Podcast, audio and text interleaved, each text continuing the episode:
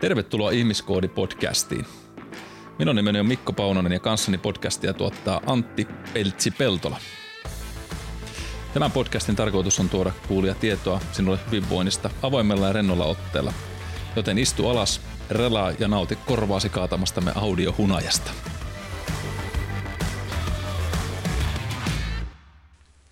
Ja taas täällä oltaisiin treeniturinoiden ääressä, tai mikä tämä nyt olisi, tämmöistä hyvinvoinnin horinoita.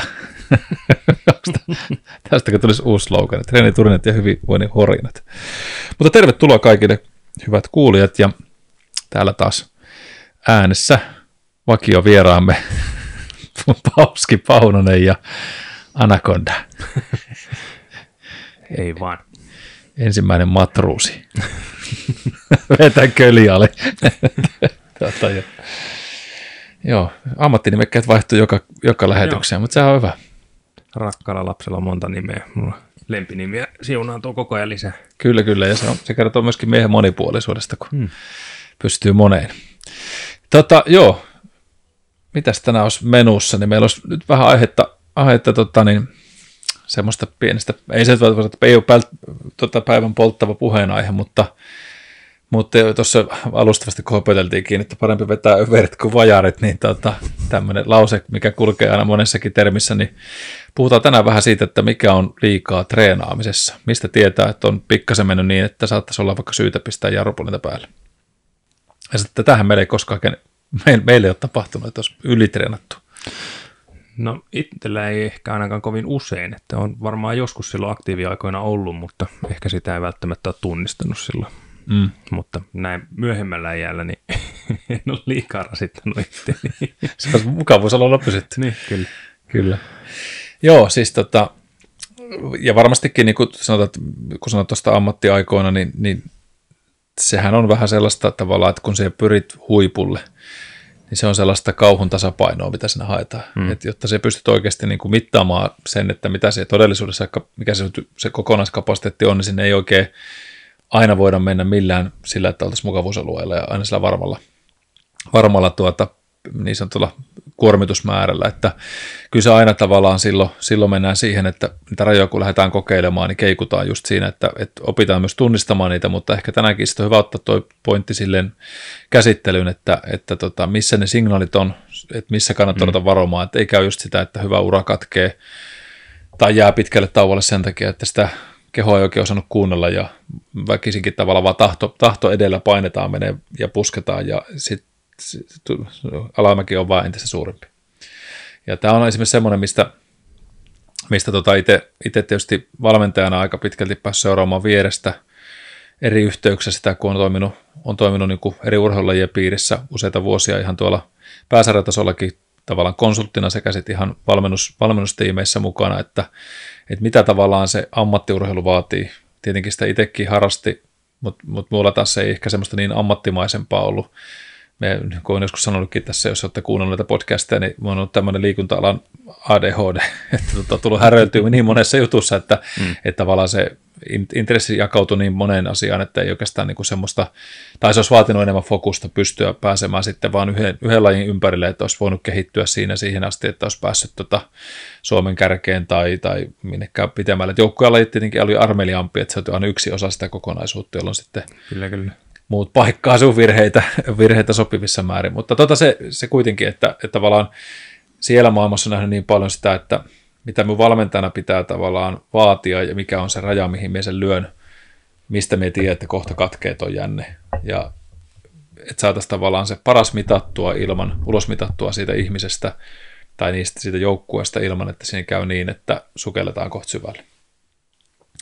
Koska se on, se on ainakin tietenkin sitten semmoinen, jos ajatellaan urheilijoista aina kuntoilijoihin kiinni, se ärsyttävin on se, kun just kun kulkee, mm. niin sitten ja ollaan... Jänne katkee ja tulee niin. pakollinen tauko. Kyllä.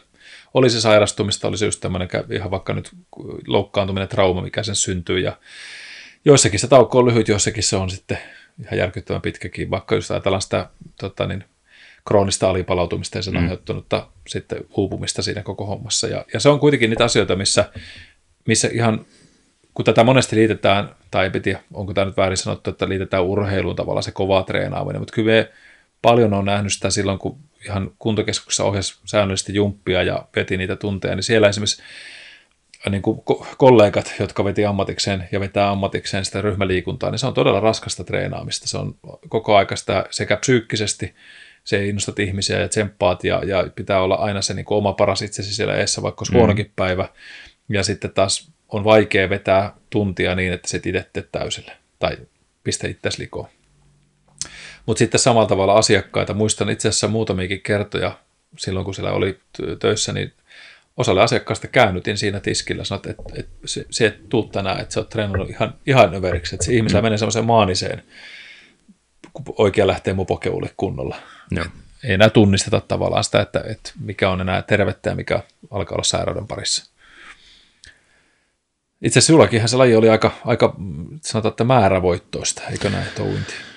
Joo, kyllä niitä kaakeleita sai katsoa aika paljon ja se ei niin kuin tälleen, miten sitä nyt sanoisi, jos ajattelee, että teet puoli vuotta töitä kahden minuutin suoritusta varten, niin onhan se, siinä täytyy olla aika itsepäinen mm-hmm. ihminen ja määrätietoinen, tai muuten siitä ei vaan tule yhtään mitään.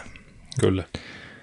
Se vaatii pitkäjänteisyyttä ja, ja semmoista. Ja toki jos se niin kuin tavoite on puolen vuoden päässä, niin just se joku kuukauden tauko sinne väliin, niin tekee aika paljon hallaa sille, että pääsisi sinne tavoitteeseen johonkin, vaikka on asettanut itselleen tiettyyn lajin tietyn aikarajan, että ton halun alittaa.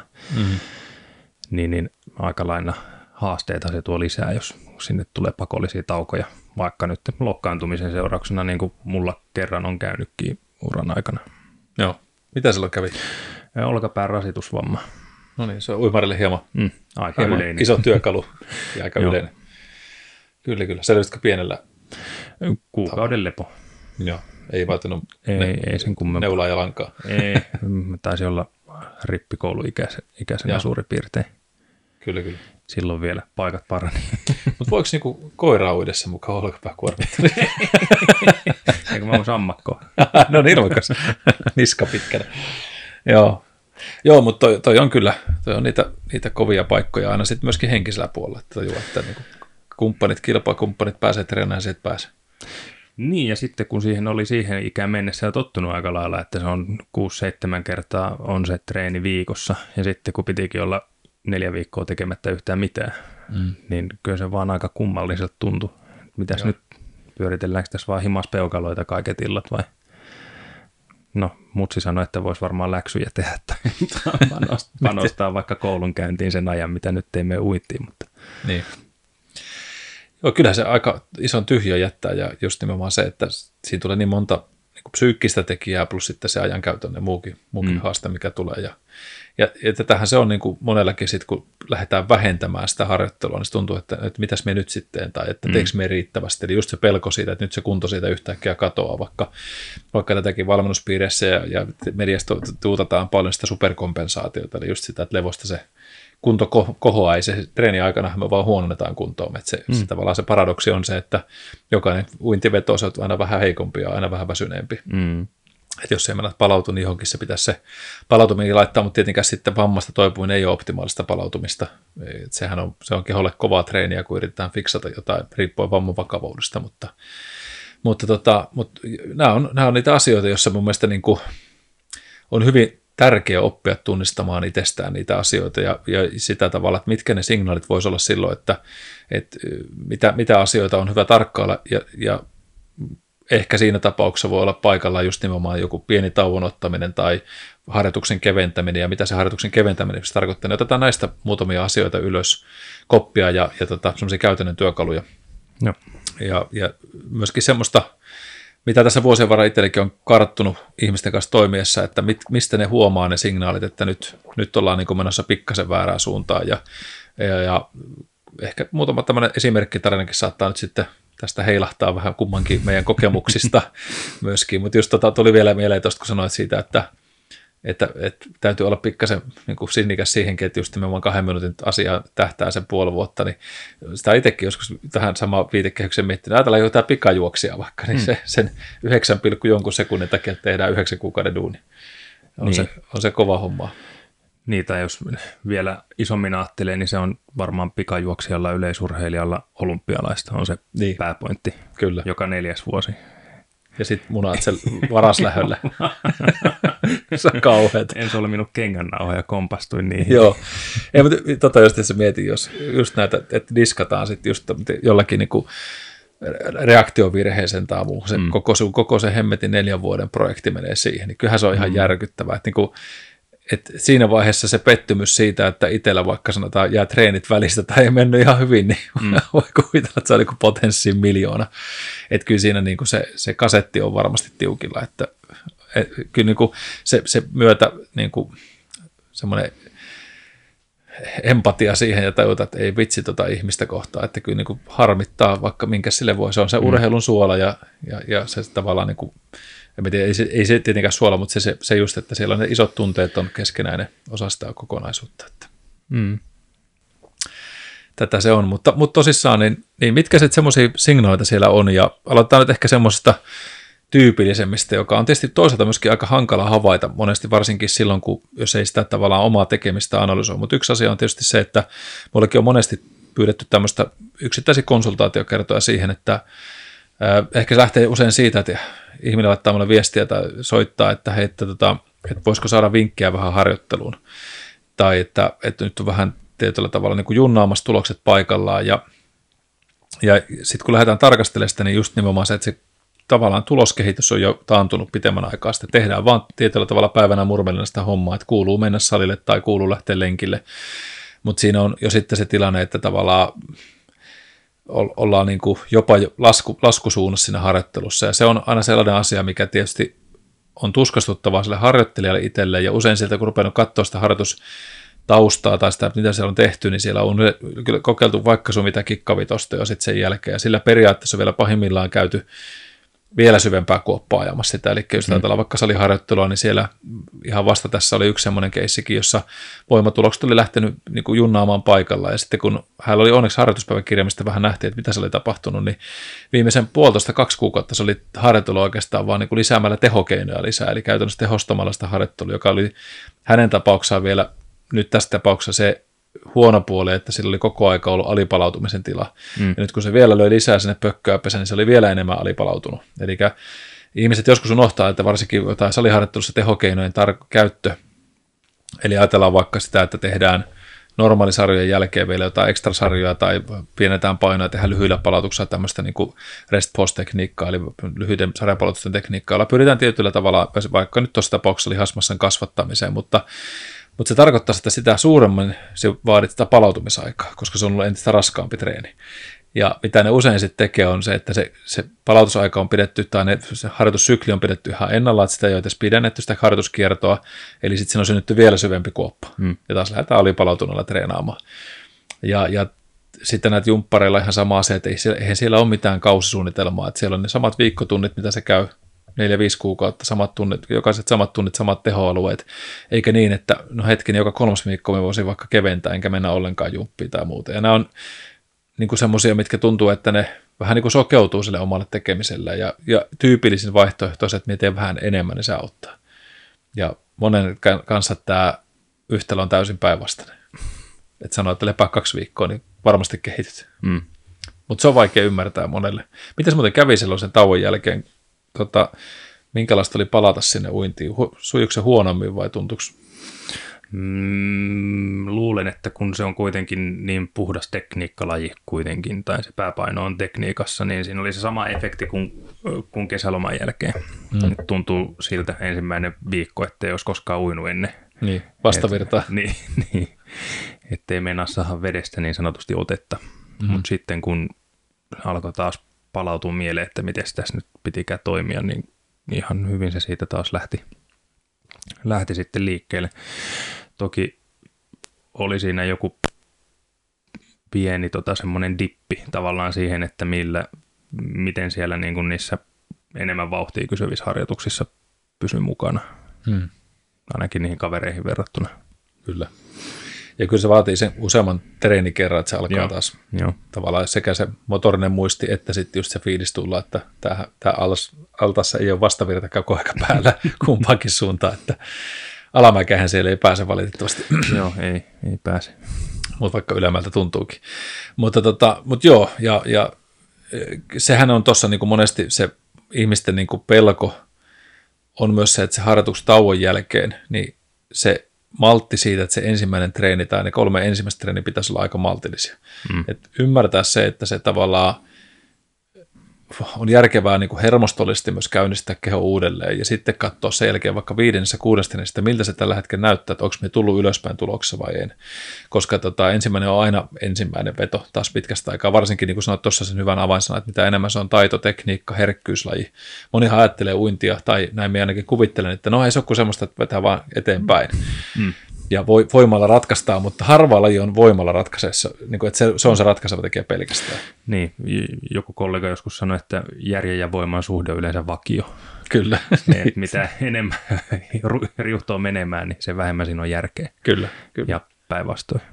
Joo, ja jos ajatellaan vaikka, ihan vaikka painonostoa tai nyrkkeilyä, kädenvääntöä, mitä tahansa näitä, niin ne on tekniikkaa paljon. Mm. Että kyllä kädenväännössäkin, jos, jos olette vähänkään seurannut, niin ei siellä kaverit voita välttämättä olla ison hauvis ja iso olkapää. Että kyllä siinä on todella paljon ta- ta- taitolla ja tekniikkaa, mitä sen kämmenen asetat ja missä nivelkulmus, vaikka sielläkin säännöt tietyt asiat sanoo, mutta ja voimamieskisatkin, vaikka siellä voimaa pitää olla, niin et sitä, sitä atlaskiveä se, että nostaisi huono tekniikka. Se, se ei vaan niin kuin, jos et ole herkullis, että hauiskäyn, niin sen voit tehdä, niin anna mennä vaan, mutta, tota, mutta kyllä se on niin kuin siinä, siinä mielessä myöskin hyvä muistaa, nyt kun puhutaan tästä tekniikasta, niin tullaan tuohon vähän, vähän myöhemmin vielä, mutta, mutta se, mitä me monesti mielletään pelkästään, tai osa mieltä, että, että se tota, voiman tippuminen tai että se on lihakset, lihasarkuus, joka se merkkaa, vaan että milloin me on tehnyt liikaa, mutta paljon myös sitä, että me hermosto väsyy ja se keskushermoston väsyminen on vähän semmoinen salakavala joskus, että sitä ei tajutakaan, että se, niin kuin, se siihen vaikuttaa tässä moni muukin tekijä, mutta että sitten vaan pusketaan ja vaikka se taito tekniikkapuolen saattaa näkyä sinne, että se on vähän kömpelömpi, sulla ei ehkä vaikka mailatekniikka olekaan niin hyvä yhtäkkiä tai sun päättelykykentällä heikkenee, niin se ei, se, silti se saat niin fyysisesti jaksaa vielä, mutta se kertoo itse asiassa, että sun hermostollinen ylikuorma mm. on liian suuri, että se antaa jo levätä kestävyysurheilla tämä sama epänormaali sykekäyttäytyminen tai huono sykepalautuma tai leposykkeen heittely voi olla siellä sitten yksi semmoinen, mitä voisi kertoa, niin kuin, mikä on ensisignaaleita siitä, että, että tota, nyt olisi hyvä ottaa se pieni huili. Mutta mennään noihin vielä tuossa vähän päästä, mutta, mutta on se ehkä se yleisin, että jos, että jos huomaat, että mikään ei oikein mene eteenpäin, niin silloin täytyisi jotain muuttaa. Ja se myös täytyy muistaa, että silloin se voi olla vaikka sitä, että se liikaa treenaaminen sitä, että se on tehnyt liikaa sama asia. Mm. Eli se tavallaan monipuolisuus puuttuu sieltä tästä tullaan siihen ohesharjoitteluun, että uimarillekin varmasti, niin kuin sullakin, niin ohesharjoittelu on aika keskeinen osa, tai ainakin osa sitä. No, jos miettii ajallisesti niitä aikoja, kun oli siellä niin kuin 17, 18, 19 ikäisenä, milloin oli kaikkein parhaimmillaan siinä lajissa, niin kyllähän se oli niin kuin kolmasosa oli sitä ja kaksi kolmasosaa varsinaista uintia, hmm. näin niin kuin karkeasti. Kyllä. Että ison osan kuitenkin muodosti. Kyllä, ja se on, se on kuitenkin tärkeä, jos mentäisiin tavallaan tarkempaan filosofiaan siellä, niin, niin yksi osa, osa on sitä, että mikä meillä tapahtuu monesta liikepatterin ylikuormitusta, eli sama liikekulma, kun tulee koko ajan nivelkulma, niin se usein altistaa just näille ylirajoisille svammoille, mm. eli tietyt lihasryhmät esimerkiksi toimii koko aika suhteessa toisiin, ja silloin se muodostaa meille biomekaanisen epätasapainon sinne, ja taas sitten nivelin näkökulmasta taas, jos meillä on tietyt lihakset siinä niveltä ympäröivästi ylikehittyneet, hypertrofisoitunut tai voimantuotolla, niin se uhkaa sitten taas sitä meidän niin kuin, sen nivelen tasapaino, ja se voi haittaa se virheasento, joka taas voi haittaa sen vaikka tuon ärtymistilan siellä. Et sen takia uimareille ohjeisharjoittelussa on tietyt asiat, mitä olisi hyvä mm. toistaa, ja sitten sama missä tahansa lajissa, että tämä oli itselläkin myös, joskus muistan, kun kiekkopuolella esimerkiksi tehtiin, tehtiin tota kesätreeniä, ja ja sitten suorilla maastavetoja salilla, ja sitten yksi ja polven koukistusta muun muassa, niin muutama tuli, että, että mitä ihmettä te niin teette, kun työtätte suorilla maastavetoa niin, että teidän jalat on vähän niin kuin aurausasennossa, että mennään ukkovarpaat vastakkain ja ollaan, niinku, mm. niin kuin, jos ajattelet laskettelusuksia, että jarrutat sille aura, aurata, niin näytti siltä, kun normaalisti jalat olisi eteenpäin tai jollakin va, vaikka vähän niin kuin akuankkatyylisessä asennossa, niin johtui pelkästään siitä, että kiekossa jalat on enimmäkseen koko ajan ulkokierrossa reidet, koska luistelupotku tapahtuu kuitenkin osittain ojennuksen sekä ulkokiertoon. ellei me kaunokeilla, mutta silloin tuskin SM-liigassa tuota, menestystarinaa tulee, tai ainakin erikoinen on. Mm, kyllä. Tarinaa tulee, mutta ei välttämättä ykköskentän paikkaa, tai sitten pitää olla pirun hyvä kaunokeilla vetäjä. Niin tavallaan se, että, että kun sen kauden aikana se ulkokierto lonkassa on jo niin suuri määrästä, ja se aiheuttaa tietysti, tiettyä vaikka piriformiksen tai vastaavien lihasten niin kuin suhteettomuudenkin kuormaa välillä, niin jotta me saadaan pelattua niitä lihaksia hetkeksi aikaa pois ja taas vaikka ajatella hamstringeistä, eli takareiden lihaksista, niin siellä on semmoinen kuin kaksipäinen reisilihas, joka taas pohjaluun kautta kiertää polvea ulospäin tai sääriluuta ulospäin. Ää, tai no tavallaan jo tekee sitä ulkokiertoa siellä, niin se sisäkierto pelastaa vähän enemmän pois ja aiheuttaa taas sinne semilihakselle, tämmöisen puolikalvoiselle ja puolijänteiselle se stimuluksen. Niin tällä taas pyritään tavallaan tasapainottaa ja kalibroimaan sitä polven ja lonkan asentoa ja jalan asentoa siellä niin, että pyrittäisiin välttämään niitä tyypillisiä nivusvammoja tai vastaavaa, mitä kauden aikana pelaajat mm. kärsii. Mm. Totta kai traumat syntyy monesti vaikka törmäystilanteistakin, mutta, mutta se on niin kuin valmennuksellisesti aina mun mielestä niin kuin itse katsoin, esimerkiksi se on turhauttavinta, jos se tapahtuu sillä, että se harjoittelun yksipuolisuus, jos itse olet vaikka fysiikkavalmentajana, niin se, että sieltä osaa huomioida sitä kokonaisuutta sillä, että pusketaan kun kuuluu tehdä koko ajan tätä, niin sit se, on, se on niitä asioita, että ehkä niin kuin välillä joskus on kuulla kritiikkiä siitä, että, että, tota, että miksi jotkut valmennettavat kehittyy suhteessa hitaammin, että miksi ei tehdä nopeampaa kehitystä. Niin mun perustelu on aina se ollut, että, että nopean kehityksen jotkut pystyy siihen, joilla on niin hyvä lähtökohta, niin me voidaan ottaa paljon ulos mitä te, niitä, niitä pelaajia vaikka tai niitä urheilijoita, joilla on tasapainoja korpassa, mutta kun valtaosalla urheilijoistakin on niitä epätasapainoja siellä, me sanoinkin, että okei, haluatteko työ nopean kehityksen ja riskin loukkaantumiselle, joka mm. tarkoittaa just tätä, niin kuin sanoit itsekin, että mitä sillä pelaalla tehdään, jos kausi kestää vaikka yhdeksän kuukautta, se on sitä neljä kuukautta poissa. Sen takia, että siellä on koko ajan jotain vammaa ja kremppaa. Mutta se saadaan muutamassa, muutama 5-6 peliä pelaa superkovaa, kun sulla on niin hito hyvät arvot siellä kun että se pelaa mieluummin 50 peliä koko aika tasaisen hyvin. Ei sanotaan, että 80 prosenttia siitä, mitä se mm. satasella voisi hetken tehdä. Ja sitten taas sillä on monia ehjiä harjoituskausia, jolloin se pystyy kehittyä pitkällä aikajänteellä paljon enemmän.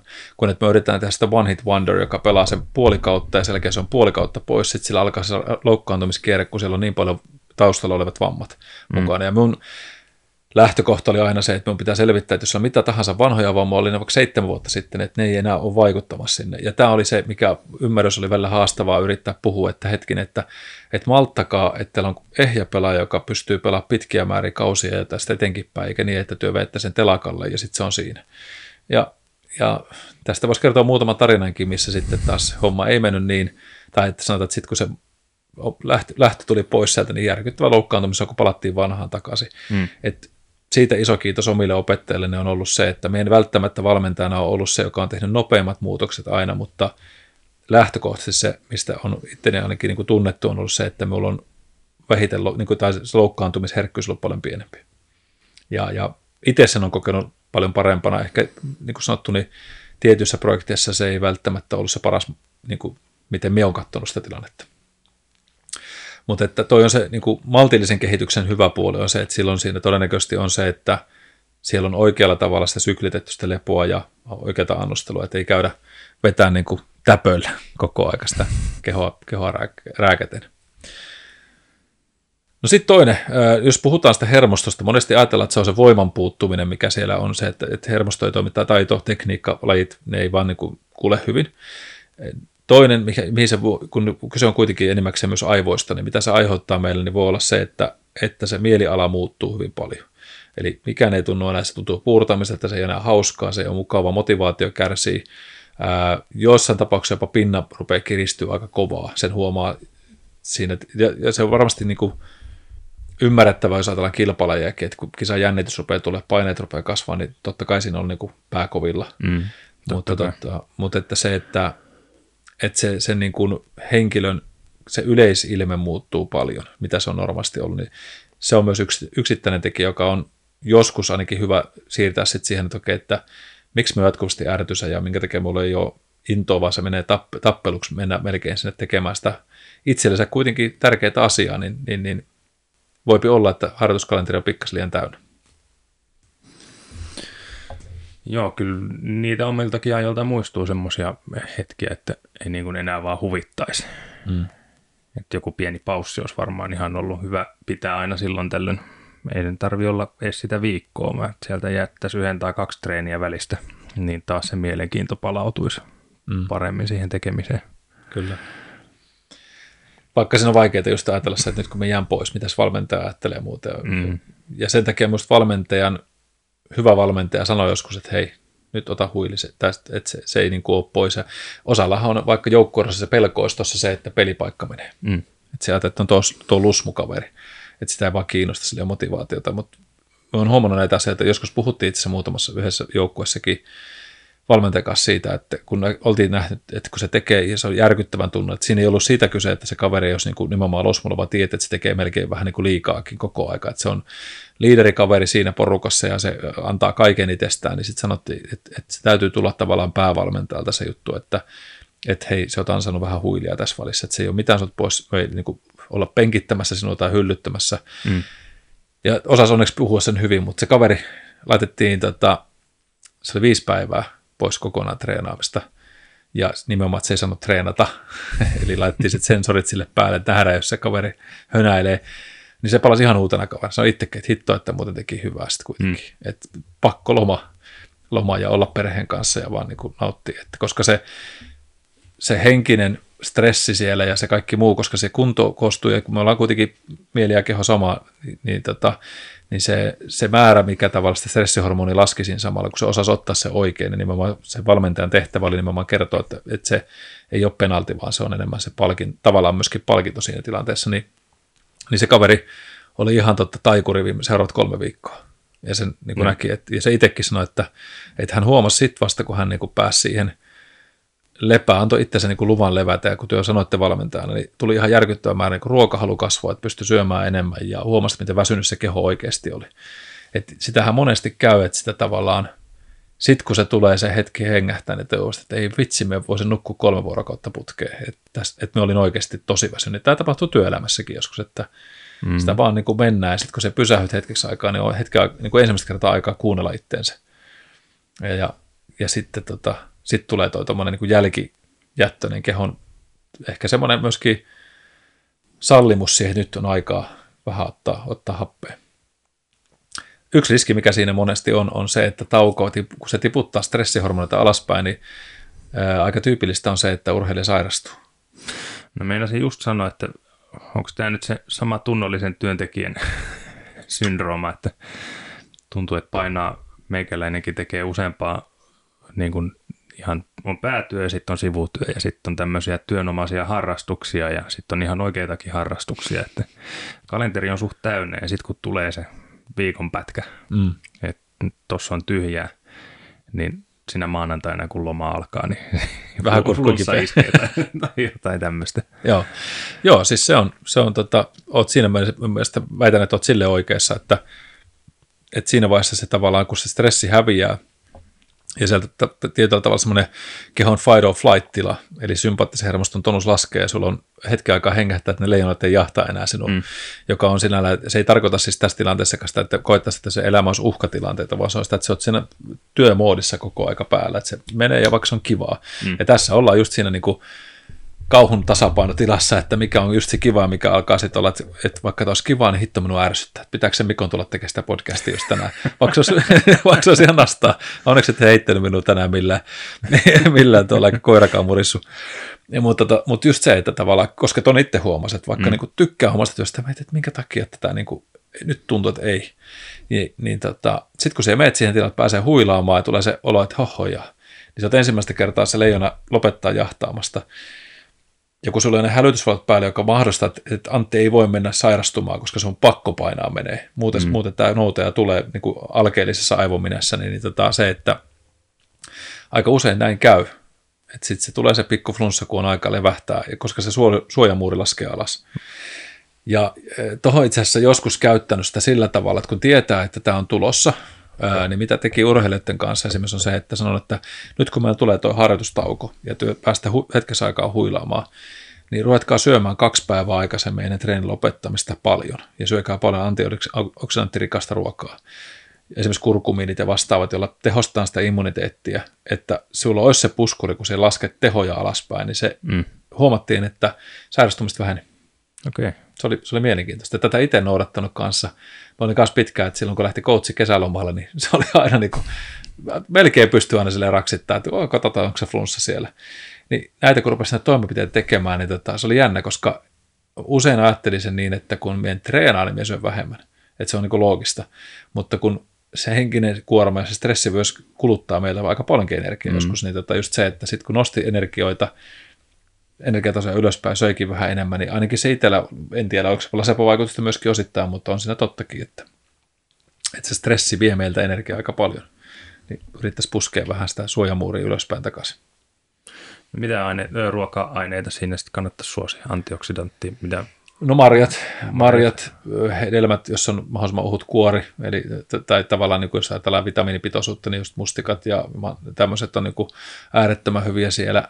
Sitten tietysti niin kuin sanon tästä kurkumiinista, niin se on semmoinen, mitä, mitä on pitänyt niin kuin todella hyvänä semmoisena lisäravinteena, mistä, mistä tota, on paljon hyvääkin tutkimusta, just, että sillä on niin kuin meillä, meillä suojaava vaikutusta paljon ja, ja niin kuin, no en nyt lähde luettele kaikkea siitä, siihen liittyvää, mutta tota, mutta on niin kuin tulehuksen hillitsevä ja ää, yrittäjä kannattaa käyttää sitten tietysti ää, ihan tämmöiset niin kuin viljatuotteet ja muut, jossa löytyy hivenaineita ja vastaavaa, niin niistä, niistä eli tavallaan voisi ajatella niin kuin se perinteinen puuro marjoilla voi olla aika monellekin hyväkin. Okay.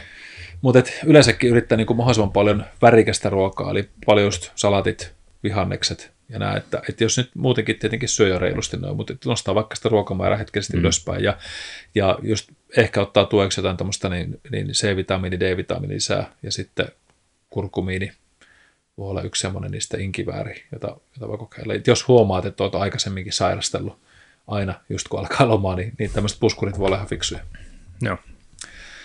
Että tota, ja just näillä niin urheilijoiden kanssa just tämmöiset maajoukkuetauot tai joulutauot, niin jo varsinkin kun tiedetään, että talvella influenssat ja kaikki yllää, niin ettei kävisi niin, että sitten se palautustauko, mikä siinä on se huilin, jätketty kaikki sairaana. niin hemmetin kiva sille, että no, Mm, puoli siitä, flunssassa samaan aikaan. Niin, niin. Mm. Ja, ja totta kai, eikä, siltä voida tietenkään välttyä. Myös tässä ehkä hyvä muistuttaa, että sairasteleminen, tämmöiset flunssat ja infektiot, niin ne on ihan tervettä välillä sairastaa. Ei me kukaan olla niin kuin, immuuneita niille että et se kuuluu meidän elimistön tietynlaisen immuniteetin tehostamiseen myös hetkittäin altistua niille, mutta se, että kuinka kauan se kestää se flunssa, se on just se, että varsinkin kun sanot kurkusta, että alkaa se pikku nenävuoto tai, tai kurkun karheus, niin se on yksi parhaita tapoja on se ensioireisiin heti ottaa kiinni. Eli jos kun rupeaa tulla se karhea kurkku tai muuten, niin rupeaa syömään älyttömästi.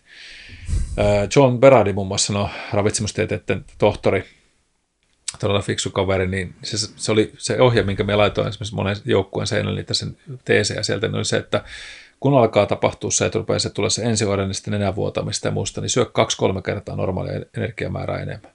Eli jos perusaineenvaihdunta sulla on vaikka pari tuhatta, 2200, niin syö vähintään 4-5 tonnia, koska se immuniteetti, joka sinussa kuitenkin on se iso puolustusjärjestelmä meidän kehossa, niin se voi jopa viedä sen kaksi kertaa sun oma perusaineenvaihdunnan määrän, kun se alkaa tehdä töitä. Et silloin jos himmaa, koska ajattelee, että no nyt me vähän chillailen, niin mm. se on just se, mitä se tarvitsisi, että se pystyisi nyt ottaa se ensioireista heti kiinni. Okay. Ja taklata taudin pois, koska sen huomattiin ää, esimerkiksi seuroissa, niin monesti pelaaja saattoi olla 7-10 päivää flunssassa. Niin kun ruvettiin tekemään näitä toimenpiteitä, lisäämään tiettyjä ravintoaineita, itse asiassa voisi laittaakin näistä semmoisen tota, pienen listan – et, se on tosi hyvä taulukko, että syö mitä silloin, kun olet niin kuin sairas, mitä kannattaa tehostaa, minkälaisia antioksidaattipitoisia ruokia kannattaa syödä tai vihreitä teitä tai vastaavaa.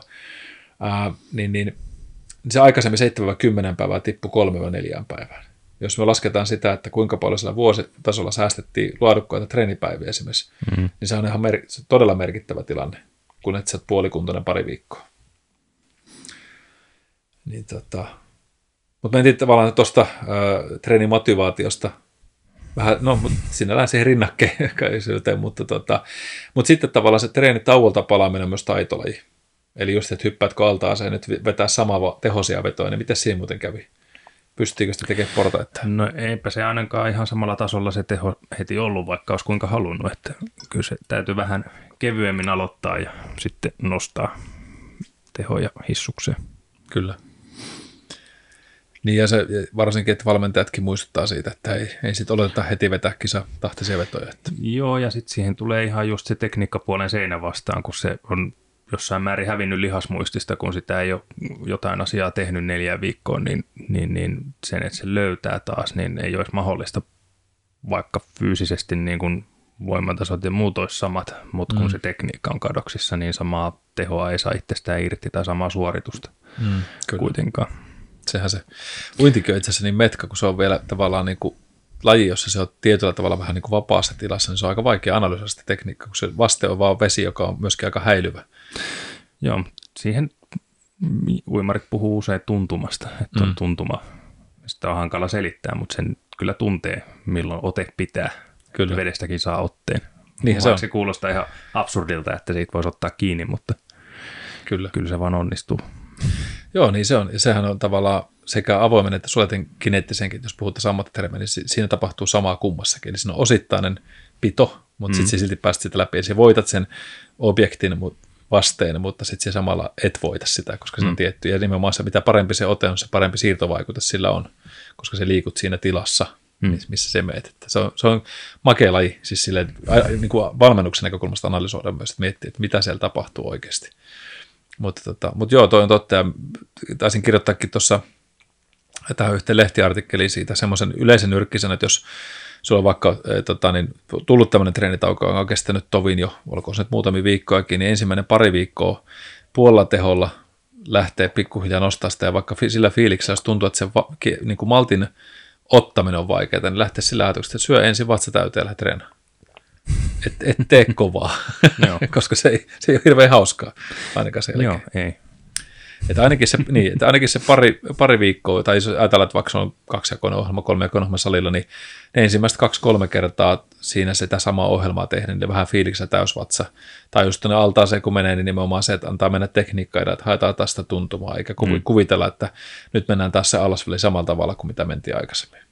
Ja, se, se, ja silloin kun se vatsa olisi täynnä, niin ei välttämättä haluaisikaan mennä. Joo. Ja siitä on yksi esimerkki yhdellä tuimaleiriltä, kun sanot, valmentaja sanoi yhdelle ryhmäläiselle, että iltapäivällä on sitten kova reeni, että syö hyvin. Kaveri otti sen vähän liian tosissaan ja istui seisovassa pöydässä ja soi yli 30 perunaa. ja sitten mentiin parin tunnin kovaa reeniä vetämään, niin sille ihan kulkenut. ei, ei tainnut kulkea kuin varmaan pöntössä. Joo. Hän teki niin kuin käskettiin. No, 30 perunaa, se on hyvin. Herra isä. Oliko no. ihan normaali kokoisia pottia vai oliko no, parisin perunat? tuommoisessa perus niitä semmoisia kumiperunoita, mitä niin ruokapaikoissa saa valmiiksi kuorittuna. Joo, no mutta on se silti 30, 30 30. Joo, tota, mulla, muistan aika tähän samaan liittyen, niin tota, vähän herkkävatsainen muutenkin ollut aina, aina sille, että pitänyt vähän katsoa, miten, miten syö, ajoittaa syömistä vaikka urheilessa, mutta liekko joku 16-17 tullut silloin ja sitten salibändiä pelailtiin silloin ja meillä sitten Mä olin just syönyt kotona, äiti oli tehnyt, äiti oli tehnyt jotain tota pihviä, olisiko lehtipihviä tai muuta, ja sitten oikein hyvät kastikkeet siinä ja perunat ja muut, ja vatsan killalla, ja sitten jätkät soitti, että hei, lähdetkö pelaamaan, että tässä on ylimääräinen harkkavuoro? No, mikä siinä, että milloin? No puolen tunnin päästä. Totta kai. Ja mentiin sinne tota harkkavuorolle ja juoksemaan melkeinpä suoraan niin kuin ruokapöydästä, niin me oli, muistan, me oli joku 10-15 minuuttia, ja lopun me istuin vessassa. Ja se koski aivan järkyttävästi vatsaa. Siis oli ihan hirveä olo. olo. Ja jätket, no tuu pelaamaan, kun ei pysty. Et, no, oppia eikä kaikki siitä mm. sitten. Mutta tota, toki sitten tiedän näitä tämmöisiä teflon-vatsoja, jotka mullakin tota, jumppa ohjaa kaverit aikana silloin, niin yksikin oli vetänyt just kun kebab-pizza ja tuli vetä spinningiä. Ei, ei onnistus meikäläisellä kyllä millään. No. Se on vaan niin kuin... Joo, ei. Ei lähtisi kyllä mullakaan. Niin, niillä täytyy olla joku tämmöinen satakerta tai pötsi, jossa ne voi sijoittaa sen hetkeksi aikaa, mikä ei reagoi mihinkään harjoitukseen, mutta, tota, mutta joo, ei, ei toimi. No sitten tuohon liittyen itse asiassa kolmas asia, mikä on semmoinen, missä harjoittelussa voi olla liikaa ja nyt ei välttämättä tarkoita, että se on sitä, että se on ylikunnossa tai alipalautuneessa tilassa ennemmänkään, vaan just tähän, että koko aika pieniä kremppoja kropassa. Eli just sitä, että siellä on joku vamma, aina vähän pikkasen joku nitkahtaa ja osuu, tai ollaan vähän niin kuin puolittain, puolittain siinä tilanteessa, että paikat niin sanotusti viheltää. Niin se voi olla sitten semmoinen kanssa, jossa tota, just tämä, mistä sanoin, se rakenteellinen stressi voi olla se, että tota, ollaan koko aika niin kuin pikkasen liikaa tehdään samoja asioita ja sen takia se pikkuvaiva alkaa toistua ja toistua ja toistua. Ää, tai sitten se, että, että se vamma vaihtaa koko aika paikkaa, mutta sulla on aina vähän jotain. Täytyy muistaa, että meidän keho on kuitenkin kinesteettinen koneisto, eli se, että, että se nilkka, sanotaan vaikka, että se nilkka on oireilema, niin se ei tarkoita, mm. että kun sen oire saadaan nilkasta pois, niin voi olla, että sun liikemalli on vaikka muuttunut siinä samalla, kun sitä on vähän niin kuin nilkutellut menemään tai muuta, niin kohta sulla on alaselkä kipeä tai se vastakkainen mm. lonkka tai kohta olkapäät kipeänä, niin, niin tota, silloin olisi hyvä katsoa just sitä, että kuinka paljon sinä on laittanut itsellensä aikaa palautumiselle, olisiko ehkä tärkeää tehdä just nimenomaan semmoinen tietynlainen kuntouttava jakso, että saadaan ne liikevirhemuutokset sieltä pois. Veikkaan, no. että sinne sun olkapäässäkin, niin tovi meni, että ne liikeradat tuli takaisin. Joo, ja sitten tuosta, että äh, kremppa vaihtaa paikkaa, niin tämä polvioperaatio nyt oli vallan hyvä esimerkki, kun, kun sitä niin kun tietysti varo ja käveli mm. vähän miten sattuu. Toista jalkaa varoja, niin kohta oli vastakkaisen puolen lonkka alkoi kipuilemaan. Kyllä. Kun se muuttuu, se niiden äh, ruumijäsenten niin kun suhde keskenään toista varoa, niin toinen tekee enemmän jotain, mihin se ei ole ihan tottunut tai sovellu. Kyllä, kyllä.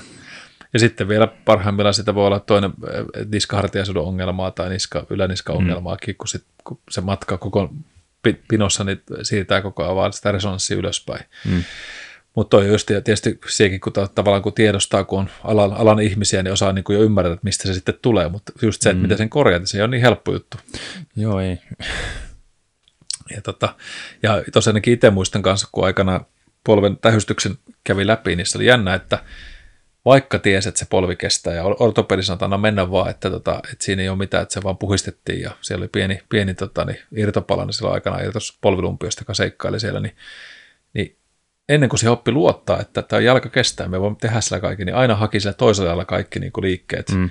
Oli se sulkapallossakin vaikka, niin aina se haki sille oikealle jalalla, vaikka se vasuri olisi kestänyt entistä paremminkin jopa. Mm. Mutta pitkään meni, että uskalti niin kuin muuttaa se liikemallin takaisin. Joo, siis ihan, no mulla oli oikea jalka ja on oikein puolinen oikea jalka edellä, jos niin kuin vaikka astuu rappusia alas, niin oikea jalka lähtee ensin. Mm. Niin kyllä siinä, sitä edelleenkin vähän niin kuin varmaan alitajuisestikin varmaan varoo. Kyllä. En, en ole ihan oppinut vielä kävelemään sen jalka edellä. Että. Se pitää oikein keskittyä ja pysähtyä. Joo.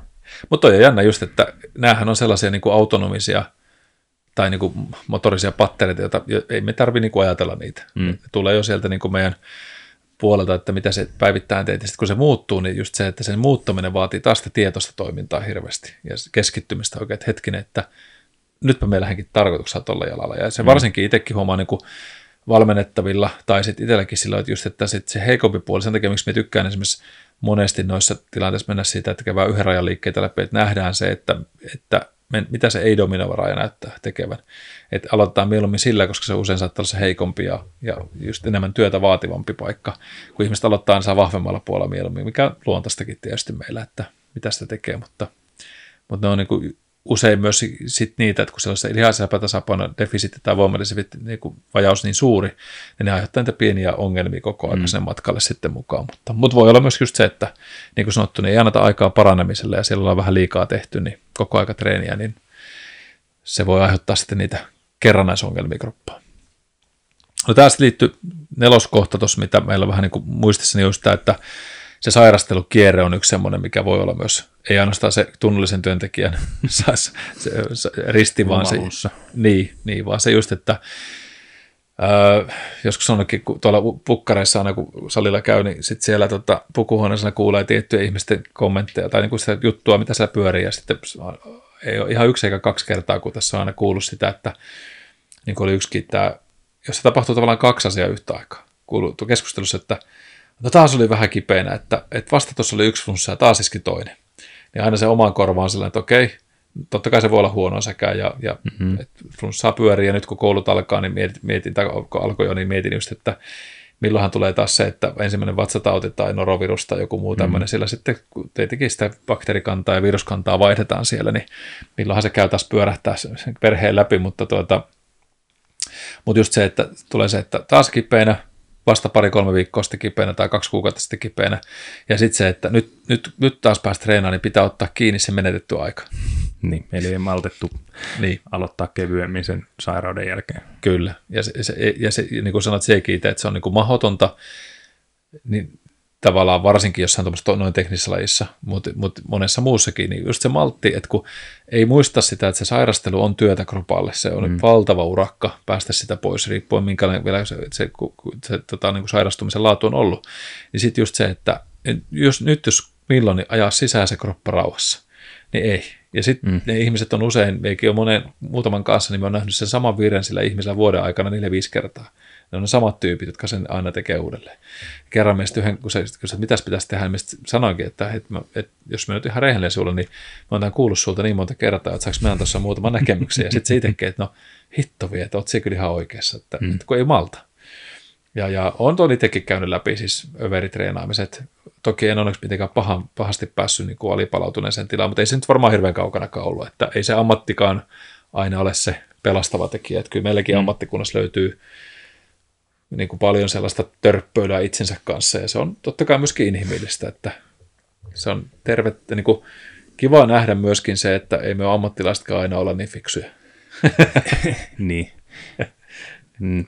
Tuosta vielä niin kuin jatkona tälleen terveydenhuoltoalan ihmisenä taas ajattelee niin, että varsinkin nykyään, että ehkä se niin kuin rauhassa sinne treenaamaan palaaminen olisi senkin puolesta järkevää, että jos sinne sairaana lähdet tai silleen, että et ole ihan täysin toipunut vielä, että on vielä vähän, vähän joku paikka kipeä tai kurkkukarhe, niin ei ehkä kannattaisi lähteä riuhtoon ihan täysiä ihan senkin takia, että se, se voi sitten aiheuttaa niin kuin uusia jälkitulehuksia, pahimmillaan sydänlihastulehdusta ja muuta tämmöistä, jotka voi ihan nuoren ihmisen hengenkin viedä kaikkeen, mm. jos ne oikein pahaksi yltyy. Niin, sitä tulee sitä... Ja sitten tuleekin jo pitkä lepo, jos, jos jonkun myokardiitin itselleen saa. Kyllä. Niin, se voi olla peruuttamattomia muutoksia sydänlihakseenkin, mm. joka sitten on loppujen. Niin. Siitä päästä olla. Niin ja sitten ajatellaan vaikka just tämä, mikä tietenkin korona-aika, jos sitten jotain hyvää ajattelee, vaikka, vaikka vähän vaan huono kaihertaa mitään hirveän kivaa tuosta parivuotista episodista, mutta se mitä se teki on esimerkiksi salilla ihmiset pyyhkii laitteet. Ja mm. nyt jos ei meet sinne vaikka puolikuntoisenakin, niin minusta se on myös toisten huomioimista, että kyllä, kyllä. nyt sinne niskuvalla näillä levittää niitä omia viruksia, joilla se tarkoittaa muita ihmisiä siellä vielä, vaikka se voisi olla jo poistumassa se tauti.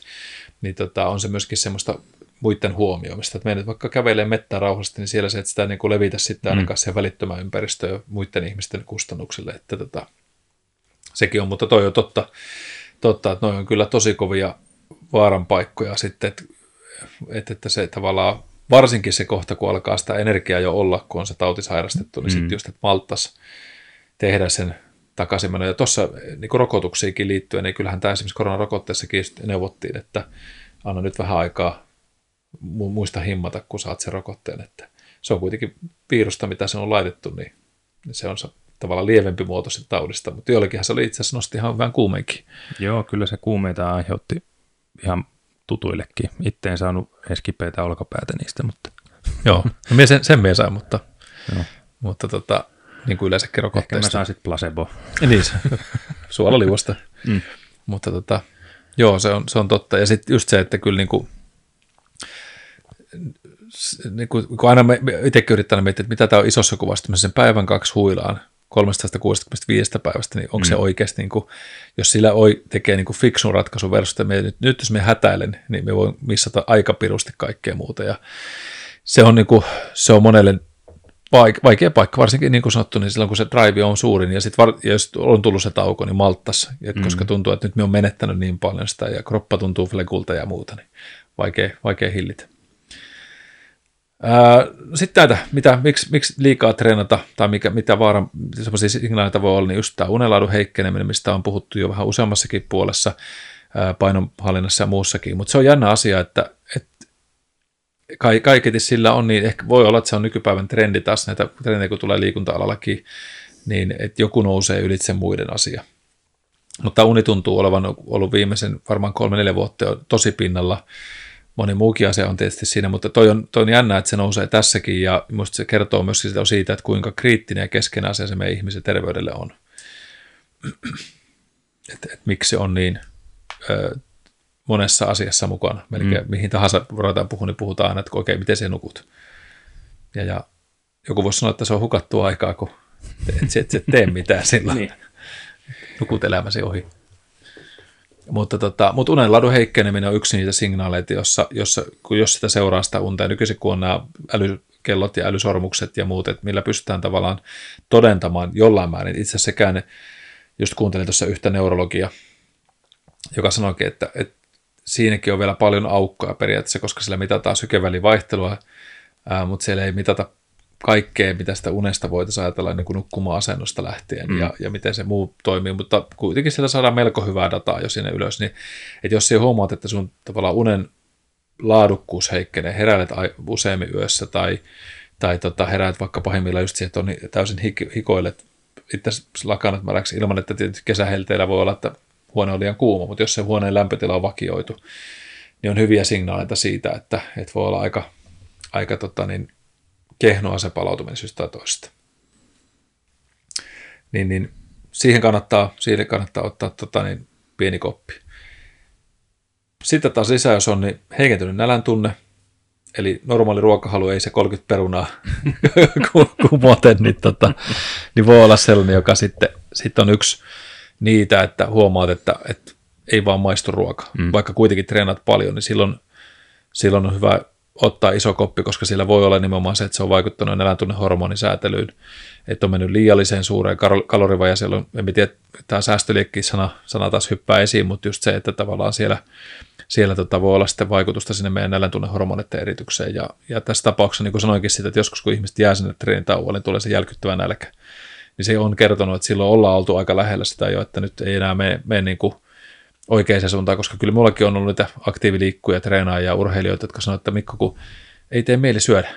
Ja sitten mä sanoin, että hei, se treenaat enemmän kuin pitäisikin, että, että kaiken järjen mukaan nyt, jos milloin pitää olla nälkä, niin siinä mm. mä sanoin, että okei, nyt pari päivää kevyyttä harjoittelua, niin haetaan sen nälän takaisin. Ja ne on aina poikkeukset, sanoin, että, että hitto, että nyt kun lepäsin pari päivää, niin nyt, nyt voisi syödä ihan niin paljon kuin kerkeä. Että hyvä syö. Ja levätään vielä muutama päivä. Että et se, se, saadaan se kierre pois sieltä, koska toi on se seuraava juttu, että mietitään, että jos se kulutat maksimaalisesti ja saat minimaalisesti, niin mm. on se niinku ihan, ihan hullun. Se on vähän kuin autolla että se niinku tyhjällä tankilla, niin ei, tai niinku, ei paljon pystykään ajamaan, mutta just, just se, että tavallaan... Niin, autolla ajetaan silleen, että joku puristaa pensaletkuu koko ajan luttuu. Kyllä. Että se tarvisi enemmän, mutta pienemmästä reiästä ei mahu riittävästi polttoainetta läpi. Kyllä. Ja sitten jos mietitään vielä niin koneisto, että ajatellaan vaikka, että sinne meidän auton jäähyttimeen laittaisiin kuristusletku, että se kone kuumenee koko ajan, mutta mm. se, että pystyy jäähyttämään sitä, niin kyllähän se leikkaa kiinni. Ja se on niin just, just tämä sama, että vähän niin kuin ohuella bensalla ja kaasua pitäisi polkea, niin kyllä se kaasarin kohta räjähtää, että mm. ei, ei tykkää hyvää. Mainittiinkin tuo leposyke ja sykevälivaihtelu tavallaan, että se, se on yksi semmoinen, mistä, mitä paljon käytetään just se, että jos se leposyke nyt nousee, puhutaan myös ortostaattisen sykkeen mittaamisesta, eli vähän sitä, että, että levosta kun nouset ylös, jos se syke jää hirttämään ylös, nousee korkealle, mutta ei palaudu enää sitten kunnolla useamman vuorokauden aikana, kun seuraavat peräkkäin, niin niin se on normaali, että kun se nostaa seisomaan, niin saattaa nostaa 30-40 kilometriä ylös, mutta mm. se, että se jää päälle, niin silloin ollaan tilanteessa, jossa näyttäisi, että se meidän säätelyjärjestelmä on jollain tavalla ylikuormittunut. Ja sitten se yöllisen, yöllinen sykevälivaihtelu, eli puhutaan HRVstä, heart rate variability, niin tota, se tietysti sitten on näillä älymittareilla mahdollista tehdä, mutta siellä sitten nähdään, että jos se alkaa selkeästi pienenemään se väli, sykeväli, niin silloin ollaan tilanteessa, jossa meidän säätelyjärjestelmä ei sympaattisen, parasympaattisen ja vasomotorisen keskuksen kanssa toimii oikein hyvin siellä. Yksi semmoinen, mikä mielenkiinto liittyy vähän hermostoon, niin mitä ne käyttää aika paljon, on ollut puristusvoiman mittaaminen aamuisin. Okay. Et se on ollut ihan mielenkiintoinen. Ja perinteinen tämmöinen kalibraatiopihdit. Ja, ja ne testas esimerkiksi kuntoilijoille ja urheilijoillekin sitä, että aamulla herätessään ne otti pihdit käteen ja piti puristaa ja sitten seurasta niin treeniannoksien määrässä, että mentiin kevyille viikoille, raskaammille viikoille, niin puristusvoimalla korreloitiin aika hyvin. Se oli suora korrelaatio siihen hermoston uupumiseen, ja, ja tota, sitten kun rupesi vähenee selkeästi, me muistan paljon se indeksin oli, mitä ne katto, niin annettiin aina palauttava viikko. Ja, ja tota, me on kyllä sitä käyttänyt niin valmennuksessa urheilijoiden kanssa just siitä, että jos se grippi on olemaan huonompi maastavedossa ja muussa, että ne ei enää jaksa puristaa, vaikka kuorma on radikaalisesti noussut, niin usein silloin on otettu palautumista, koska puristusvoimalla on niin kuin vaikka iäkkäillekin ihmisellä tehdään näitä testejä, just vaikka mm. ajatellen ää, tossia, että onko siellä vaikka tätä tämmöistä niin kuin syndroomaa tuonne hartiarenkaaseen, joka voi vaikuttaa hermokoroksen painamiseen tai Alzheimerin ja näiden muistisairauksien ennaltaehkäisemiseen. Ja sitten oli toinen oli tämmöinen tapping test, eli sormien naputtamista yhteen mahdollisimman nopeasti, niin jos se mm. taputusmäärä väheni minuutissa radikaalisti, niin se kieli siitä, että sun hermosto on väsynyt, eli tämmöiset ylemmät motoriset neuronit, mitkä aivokuorelta lähtee, niin niiden synapsilähetys on heikompi, koska se no. merkkaa siihen hermostokuormittamiseen. Ja kolmas on, mitä muistan ja mitä on käyttänyt, tämän opin tota, Rapakon takana tuolta Paul Checkiltä, oli yksinkertainen, mutta hauska, siis jättipallo, fitballeja, mm niin sen päälle mennään istumaan, tai kuka menee sitten milläkin tyyli sille, että se pystyy pysymään sen noin minuutin hyvin. Jo, jollakin se on sitä, että oli jalat vähän ilmassa pallon paljon, osa meni polviin päälle siihen pallolle, osa meni seisomaan, vähän niin kuin sen motorisen kapasiteetin mukaan. Ja sitten joka viikon alussa, harjoituskierroksen alussa, kun lähdettiin uuteen harjoitussyksyyn, niin tehtiin tämä sama testi. Eli ennen treeniä alkulämmittelyä pallon päälle. Ja alussa oli se, että no mitä tässä on väliä. Sitten kun huomasi, että kokonaiskuormitus ruvesi lisääntymään, niin alkoi pallo vähän ollakin liukkaampi, yhtäkkiä se heilukin siellä alla. Ja sitten kun ei enää pystynyt olemaan kuin 20-30 sekkaa ja tuli ensimmäinen kosketus maahan, niin sitten kevyt viikko sen jälkeen tämä kevyt harjoitus, koska Joo. se kokonaishermosto väsy, väsy niin paljon, että kyllä sitä huomaa itsekin, että joskus on aika hutera, ei tunnu yhtään tasapaino pysyä, ja joskus taas ihan äärettömän hyvä tasapaino. Noin on semmoisia, mitkä tota, niin kuin helppoja työvälineitä itsellesi pystyt ainakin mittaa, se nyt hankitko purisvon mittari nyt välttämättä on se juttu, mutta sitä voi periaatteessa vaallakin tehdä kotona. Että otat, jos on semmoinen vanha niin, riisarivaaka. Siis painaa niin, peukaloita. Painaa, joo. Hmm. Niin sillä pystyisi, niin kuin, totta kai voi ajatella vielä, että sit per käsi olisi vielä tarkempaa, mutta, mutta jos siinä huomaa selkeä eron, niin hmm. aamullahan se muutenkin ihan hanurista tehdä. Joo, se on pahinta ikinä, jos kahvi on loppu sieltä purkista ja sitten pitää avata se kahvipaketti. Joo, kun ei meinaa millään niin saa peukaloja etusormen väliin niitä kahvipussin suuaukon niitä liepeitä. niin, no totta. Sitten saksilla yrittää turata sitä sillä. Eli monta kahvipakettia ostaa kotiin ja aina yrittää avata aamulla, se ei onnistu. Ja se on kuitenkin se elämänvesi. Vesi. Toi on muuten totta. Se on, se on todella ärsyttävä fiilis, kun toit, että ei, ei pysty. Muista tarkkaan, että mikä siinä oli, miksi se aamu, mutta se on muistaakseni se, oli just, että kun se hermosto on tavallaan heräämistilassa, niin silloin sä saat sen aidoimman stimuluksen siitä. Mm. Koska sitten kun se heräät pari-kolme tuntia selkeä, sulla on niin tavallaan jo kone käynnissä, niin sitten se ei enää anna niin helppoa dataa tai niin kuin validoituu dataa, dataa siitä, että se on aina semmoinen niin nollatila se aamu. Joo. Ja tuo kahvipaketti voisikin kokeilla itse asiassa joskus. ei saanut auki. nyt on lepoviikko. niin, nyt, nyt täytyy levätä. Ei pysty. Menisiköhän se läpi valmentajalle? en tiedä. Osta espressokeitin. Nappikone, niin ei tarvi avata niitä. Joo. Tuleeko jotain muuta mieleen? Onko sellaisia juttuja, mitkä vois tulla, tota, mikä on niin kuin liikaa harjoittelussa, mistä huomaa ne? On puhuttu vähän mielestä ja muista. Ei, ei suoranaisesti niistä, mulla vaan muutama ajatus heräsi ensinnäkin älylaitteista, millä mitataan omia, omia fyysisiä parametreja, niin niistä olisi kiva tietää enemmän, siis lähinnä niin kuin mittaustarkkuudesta, onko niihin mitään luottamista. Siis kyllähän kellokin kertoo, mm. Kun mullakin on erään suomalaisen valmistajan älykello ranteessa, missä on sykemittaus ja sen kanssa, kun lähtee vaikka koiran kanssa lenkille, niin laitan mm. nauhoituksen päälle, mitä reittiä on milloinkin kävelty. Niin ainahan se kertoo, että näin kauan nyt menee, että palaudut tästä. Niin just sun, sun niin kuin, mm. Kyllä. Niin, niin onko niissä oikeasti perää kuinka paljon. Ja sitten toinen, mikä jäi mieleen tuosta unesta ja siitä, että kun hermosto herää, että siihen menee aikaansa, niin miettii tätä omaa ammattia, kun töissä saa kuitenkin vuorokauden työvuorossa levätä, ja mm. jos nukahtaa, niin sitten nukahtaa, kunhan on minuutissa auto liikkeelle, niin ku, kuinka virkeä ja, ja niin kuin pikkunäppärä tai tämmöinen, no miten motoriikka pelittää, kun on mm. viisi minuuttia sitten herännyt.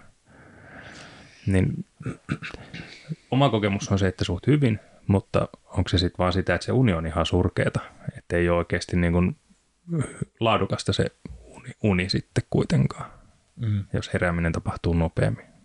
Jäi no, vaan tämmöisiä miettimään. Joo, tuo herääminen nopeammin tietysti öö, syy, minkä takia herää, vaikka jos ajatellaan sunkin työtä, niin se voi olla, että se hälytys tulee ja vaikka on pakko lähteä. Niin kyllähän mm. meillä tietoa, että se kickstart tapahtuu, että niin tulee mm. ylös, jos sä heräät vähän niin kuin silleen, että come on, että nyt on pakko psyykata itsensä, kun että se on vaikka se aamu, milloin siellä voit vähän niin kuin fiilistellä sängyssä ja mm. miettiä, että millä mm. taktiikalla se kahvipaketti avataan, vai laittaako puoliso avaa se. niin, tota, niin, niin, onhan siellä tietenkin se eronsa, että, että muistan itsekin, kun me tein, tuossa yhdessä vaiheessa kävin vanginvartijahommia tekemään, meillä tuli hälytys, oltiin siellä tuvissa tavallaan valvontavuorossa, mutta pystyttiin lepäämään. Sitten jos tuli sieltä se hälytys, niin kyllähän siinä niin kuin välittömästi oltiin, se mm. kickstartti tulee, kun siellä on se adrenaliini tulee kattoon, mutta tavallaan jos ei noita lasketa mukaan, niin Polikin sanoi joskus näin, en muista ihan tarkkaan, oliko se, mutta jos sanotaan, että jos oli se, että sulla aamulla on se fiilis, että, että pää on vähän niin kuin pilvessä, sillä että sä oot ihan, ihan pihalla sen kaksi-kolme tuntia, tuntuu, että ei mikään lähde käyntiin, niin silloin se mm. tarkoittaa, että sulla on niin kuin hermostollinen ylikuorma päällä. Eli sun harjoittelussa on liikaa ollut jo, vaikka ollaan maksimivoima-alueella tai pikavoimassa, jossa tarvitaan tai nopeusvoimaa yleensäkin, että tarvitaan paljon koordinaatiota, sitä teknistä taitoa ja muuta. Eli se, te, se niin kuin hermosto sakkaa siinä vaiheessa. Ja jos, oot, jos taas aamulla tai niin kuin yön aikana tulee ne semmoiset niin valve, valvetilat ja muuta, niin voi olla, että se on vaan enemmän tämmöinen aineenvaihdunnan häiriötila. Että se, totta kai siihen myöskin hermosto liittyy tai muuta.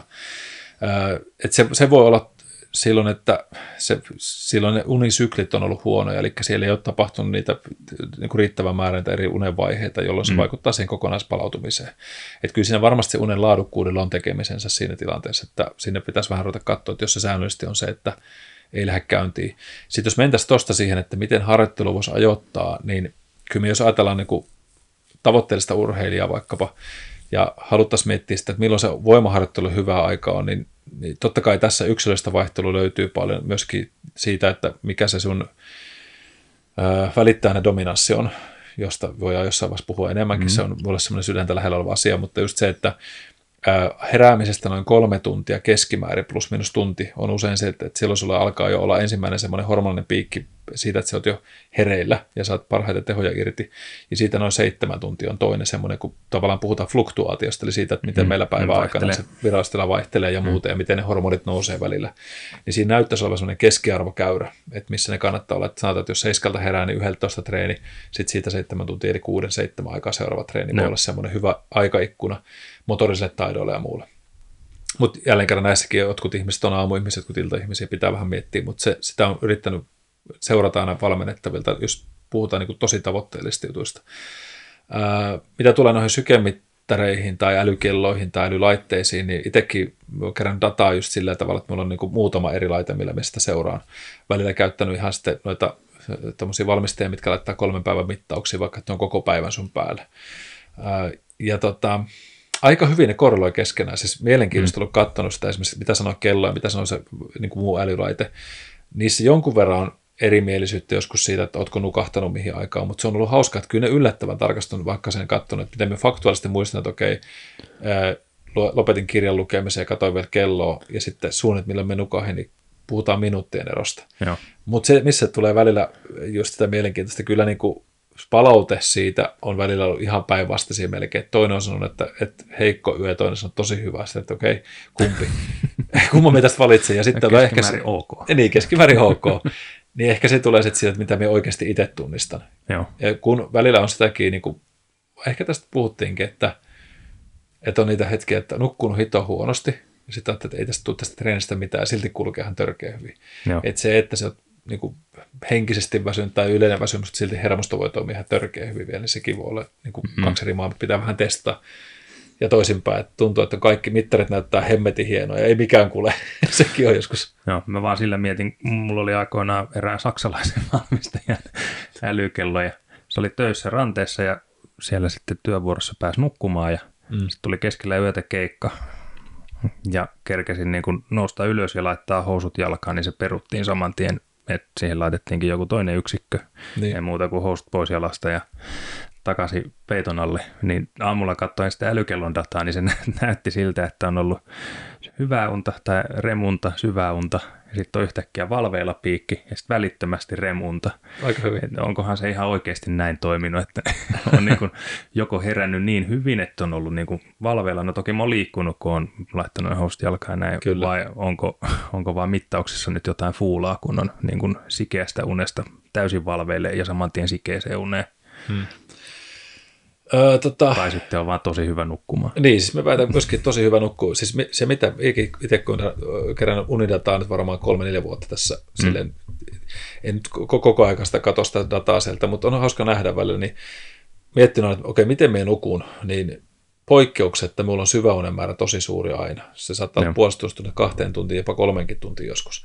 Ja mitä mulla tapahtuu usein on se, että, että kun me nukahan, niin suora palkki on siitä, että me tipun niin kuin ihan kuin kaivoon. Se on mm. täysin syvä unta ensimmäistä kolme tuntia. Sauna lyhty. Joo, Mats. siis se on just näin. Ja, ja mä oon sanonutkin aina sitä, että, että kaveritkin olisiko sanonut ja puolisko, että, että se on ihan kuin tota, niin, se nukkusit ruumisarkussa, että se kun nukahat, niin se on niin kuin samoin. Se, että niin kuin paljon se on. Ja, ja tota, kyllä mä väitän, että se on, se on auttanut se, että miksi meidän keskimääräinen unen tarve mulla on 6-7 tuntia. Me, mm. en tarvi hirveän paljon enemmän, mulla on vaikea nukkua pidemmän. Ää, mutta tota, kyllä, toi, kyllä mullakin on tota, joskus huomannut yöaikana, että on just vaikka tyyliin käynyt vessassa, sitten tullut takaisin mm. ja krrr, ihan suoraan crash. Joo. Että tota, e, muut voi, kyllä näissä välillä mittausvirheitäkin on, että, että tota, eihän ne varmaan mikään absoluuttinen ole. Ja tuohon epokkiin, eli siihen, mitä se mittari joskus ennustaa, että jos sanoo, että viisi vuorokautta, niin vaikka palautumista, niin se miettii, että come on, että ei mm. mitään. Mutta tässä tulee sitten se hyvä puoli, että jos, en tiedä, oletko huomannut, että jos sä teet jotain muuta aktiviteettia siinä päivien aikana, se saattaa lyhentyä yhtäkkiä. Joo. Niin se on just mun mielestä se, mitä hyvä osoittaa, että mitä palauttavilla harjoittelun väliä esimerkiksi, tai just sillä, että jos se nukuttaa otat päiväunet välissä päivän aikana, jos sattuukin sellainen mahdollisuus, että ne tulee ne välipalautumiset ja palautusta tukevat toimenpiteet. Ja kyllä niin kuin osa näistä mittarista, se, että miten sä oot syönyt, se vaikuttaa sun sydämen toimintaan, niin kuin syke, mm, sykevälivaihtelu mm. muuhun, niin, niin niillä nimenomaan se ei pysty leikkaamaan, että se alku onkin ennustettu kuusi vuorokautta, niin yhtäkkiä se on neljä tai kolme.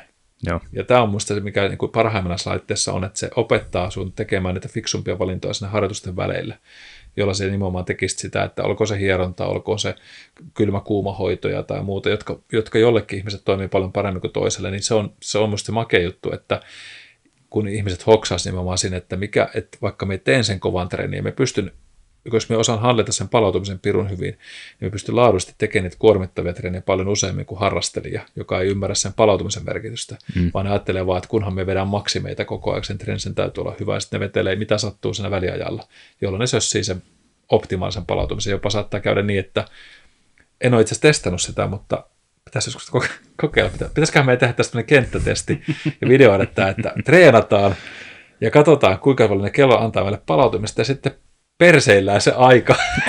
Pari päivät lisätyksen koko ajan. Että Ylimääräistä rissiä koko ajan palautuu, niin, vaan venyy niin. kauemmas joo, joo. Et viisi päivää, niin seitsemän päivää, yhdeksän päivää. Joo. joo, ehkä tämä voisi olla sellainen käytännön kenttätesti. Mutta et, et voisiko sillä olla väliin, en ole itse, kun en ole tullut katsoneeksi, tota, että miten se, mm. jos tavallaan radikaalisti teki, tekisi hölmöjä ratkaisuja. Mm. Mutta tota, kai sekin voisi olla tämmöinen käytännön kenttäkokeilu. Mutta joo, en tiedä vastasinko kaikkiin noihin, mutta... En minäkään. Mutta ky- kyllä, se, kyllä se ehkä piti tulla joku tarina. Mutta joo, et, et, kyllä mä itse tykkään tästä niinku välineistä. Niissä on hauska sitä seurata ja, ja tota, myös niinku omaa tuntoa sopivasti saada soimaan, jos sitä hölmöilee, hölmöilee asioissa. Mutta tota, mut joo, jos tulee jotain, hei hyvät kuulijat, meille, jos asiasta joku erityisesti jäi semmoinen, mistä haluatte tietää lisää, niin ei muuta kuin ihmeessä laittakaa meille viestiä, viestiä tuota suoraan sähköpostiin, sähköpostiin tai, tai Instagramiin tai muuten, että, että mielellään vastataan näihin kysymyksiin ja, ja tuon mukaan näistä tuli nyt jotain jeesiä apua, apua omaan harjoitteluun ja, ja ollaan taas tulevissa kuulla, katsotaan mitä keksitään seuraavaksi aiheeksi, mutta kiitos Antti mm. taas. Kiitos sulle. Ei muuta kuin hyvää päivän jatkoa kaikille. Moi moi.